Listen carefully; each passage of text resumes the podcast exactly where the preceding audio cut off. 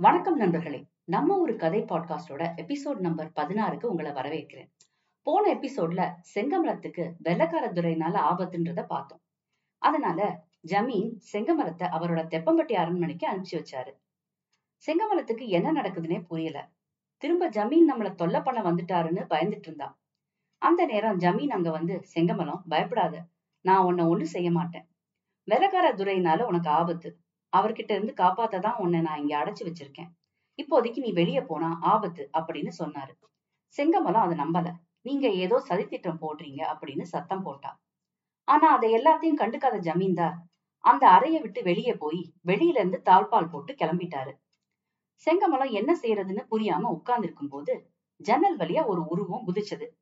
அது வேற யாரும் இல்ல. ஜமீன்தாரோட மனைவி அனுப்பி வச்ச ஆளுதான். அவரு ஜமீன்தாரோட மனைவி செங்கமலத்துக்கு உதவி செய்ய சொல்லி அனுப்பிச்சதா சொன்னாரு. அது மட்டும் இல்லாம செங்கமலத்தை அங்கிருந்து தப்பிக்கிறதுக்கு உதவி செஞ்சாரு. செங்கமலம் அங்கிருந்து ஜன்னல் வழியா குதிச்சு காட்டுக்குள்ள ஓடினான் கல்லு முள்ளு இருந்த பாதையில அவ ஓடினான் கொஞ்ச தூரம் போகவும் அங்க ஒரு பெருமாள் கோயில் தெரிஞ்சது. அந்த கோயிலுக்குள்ள போய் ஒளியலாம்னு போனான் அங்க போய் பார்த்தா கோயில் கர்ப்ப கிரகத்துல பெருமாள் மேல ஏகப்பட்ட நகைகள். ஒரு சின்ன விளக்கு வெளிச்சத்துல தகதகன்னு மின்னுச்சு. இன்னும் பக்கத்துக்குள்ள போய் பார்த்தா இரண்டு உருவம். அது வேற யாரும் இல்ல. ஜனகத்தோட புருஷனும் பொண்ணும் தான். செங்கமலம் அவங்க கிட்ட யாருன்னு விசாரிச்சா? விவரம் தெரிஞ்சுக்கிட்டா.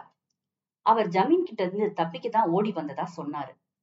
செங்கமலம் நானும் ஜமீன் கிட்ட இருந்து தப்பிக்கதான் இங்க வந்தேன் அப்படின்னு சொல்லிட்டு பேசிக்கிட்டே இருந்தாங்க. அப்போ வெளியில இருந்து சேவகக்காரங்களோட சத்தம் கேட்டுச்சு. யாருங்க கோயிலுக்குள்ள? வெளியில வாங்கன்னு சத்தம் போட்டாங்க. உடனே செங்கமலம் பெருமாள் மேல இருந்த நகை எல்லாத்தையும் எடுத்து திரும்ப ஒரு மூட்டை கட்டி ஜனகத்தோட புருஷன் கிட்ட கொடுத்து அவங்க ரெண்டு பேரையும் தப்பிச்சு போக சொன்னான் சொல்லிட்டு இவ கோயில்ல இருந்த ஒரு குத்து விளக்கை எடுத்துக்கிட்டு வெளியே போனான் வெளியே போய் சேவகக்காரங்க நிக்கிற இடத்துல இருந்து கோயிலுக்கும் இடப்பட்டிருந்த வைக்கோ புதருக்குள்ள தீய மூட்டி அந்த தீயில தானும் பூந்துட்டா. செங்கமலத்தோட இறப்புக்கு பின்னாடி ஜமீன் ரொம்ப உடைஞ்சு போயிட்டாரு. இப்பதான் ஏதோ ஞானோதயம் பிறந்த மாதிரி வைகை ஆத்தங்கரையில மரத்தடியில தான் செஞ்ச தவறுகளை எண்ணி வருந்திக்கிட்டு உட்கார்ந்திருந்தாரு. மூதாதையர்களை நினைச்சு புத்தர் மாதிரி கண்ணை மூடி தியானம் செஞ்சாரு. இப்பதான் ஜனங்க கிட்ட இறங்கி பழகணும்னு அவருக்கு ஆசை வந்துச்சு. ஆனா ஏற்கனவே மழை இல்லாம ஏழு கிராமமும் பஞ்சத்துல அடிபட்டு இருந்தது மக்கள் எல்லாம் ரொம்ப கஷ்டப்பட்டாங்க. மதுரை கலெக்டர் அங்கிருந்த மக்களை கொஞ்சம் பேருக்கு அந்தமான் தீவுல வேலை ஏற்பாடு செஞ்சு அனுப்பிச்சு வச்சாரு. அதை தவிர கொஞ்சம் பேர் இலங்கை பர்மா மலேசியான்னு பொழப்ப தேடி போனாங்க. நம்ம ஜமீன் ஒரு தடவை தேனி பக்கத்துல இருக்க வீரபாண்டி கோயிலுக்கு வந்தாரு. கோயில் திருவிழா நடந்துகிட்டு இருந்தது. அது மட்டும் இல்லாம ஆத்துக்கு குறுக்க பாலம் கட்டிட்டு இருந்தாங்க. அந்த பாலத்தை யார் கட்டுறான்னு பார்த்தா மக்கா ராவுத்தர்னு ஒருத்தர். ஜமீனுக்கு கீழே இருந்தவர் தான். ஜமீனுக்கு ஒழுங்கா கப்பம் கட்டுறவரு.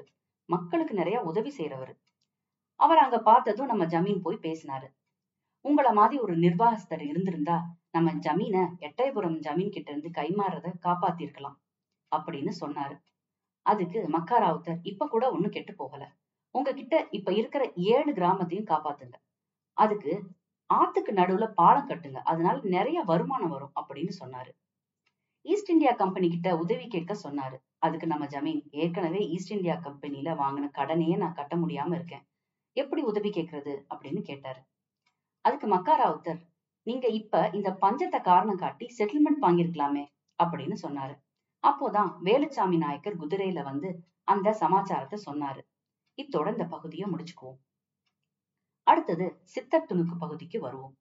இந்த பகுதியில நம்ம பார்க்க போறது இடைக்காடர்னு ஒரு சித்திர பத்தி.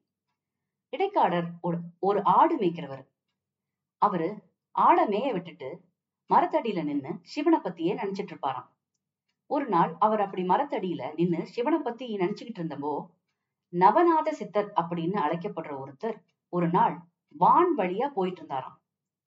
அப்போது பூமியில இவர் மரத்தடியில சிவனை பத்தி சிந்திச்சுட்டு நிக்கிறத பார்த்துட்டு அவருக்கு சில உபதேசங்களை செய்ய முடிவு செஞ்சு இறங்கி வந்து அவரை பார்த்திருக்காரு. இடைக்காரருக்கு அவர் யாருன்னு தெரியல. ஆனா ஒரு மகான்னு மட்டும் புரிஞ்சுது. அவரை வணங்கி அவரை அமர சொல்லி ஒரு ஆடை புடிச்சு பாலை கறந்து அவருக்கு கொடுத்து உபசரிச்சிருக்காரு. அவரோட உபசரணையில ரொம்ப மகிழ்ச்சி அடைஞ்ச நவநாதர் அவருக்கு நிறைய உபதேசங்கள் செஞ்சாரு. அதன் பிறகு இடைக்காடருக்கு நிறைய சக்தி கிடைச்சது. அதுல ஒரு சக்தி ஜோதிட சக்தி அதாவது பின்னாடி நடக்க போறது முன்னாடியே தெரிஞ்சுக்கிறது. அந்த சக்தி மூலமா அவருக்கு என்ன தெரிஞ்சதுன்னா ஒரு பெரிய வறட்சி நாட்டுல வரப்போகுது. அடுத்து பன்னெண்டு வருஷத்துக்கு மழையே இருக்காது அப்படின்றதுதான். உடனே அவர் போய் மக்கள்கிட்ட மக்கள்கிடம் சொன்னாருங்க. ஆடு மேய்க்கிற இவருக்கு இதெல்லாம் எப்படி தெரியும்னு மக்கள் சிரிச்சாங்க. ஆனா அவர் அதை கண்டுக்காம அவருடைய ஆடுகளுக்கும் அவருக்கும் என்ன வேணும் அப்படின்னு முடிவு பண்ணி ஆடுகளுக்கு எருக்கஞ்செடியை சாப்பிட கத்து கொடுத்தாரு. வறட்சி காலத்துல எருக்கஞ்செடிகள் வளரும். அது மட்டும் இல்லாம கொஞ்சம் வரக களிமண்ணோட சேர்த்து எடுத்து சுவர் கட்ட ஆரம்பிச்சாரு. அது எதுக்குன்னா இந்த ஆடுகள் எருக்கஞ்செடியை சாப்பிட்டுட்டு வந்து இந்த சுவர்ல உரசும் போது அந்த சுவருல இருக்கிற வரகு உதிர்ந்து அதை எடுத்து இவர் கஞ்சி காய்ச்சி குடிக்கலாம்னு தான். இவர் ஆட்டுக்கு எருக்கஞ்செடியை கொடுக்கறத பார்த்த மக்கள் சிரிச்சாங்க. இவருக்கு பைத்தியம் பிடிச்சிருச்சுன்னு நினைச்சு கேலி செஞ்சாங்க. அடுத்தது என்ன நடக்குதுன்னு அடுத்த எபிசோட்ல பார்ப்போம். இந்த எபிசோடோட இத முடிச்சுக்குவோம்.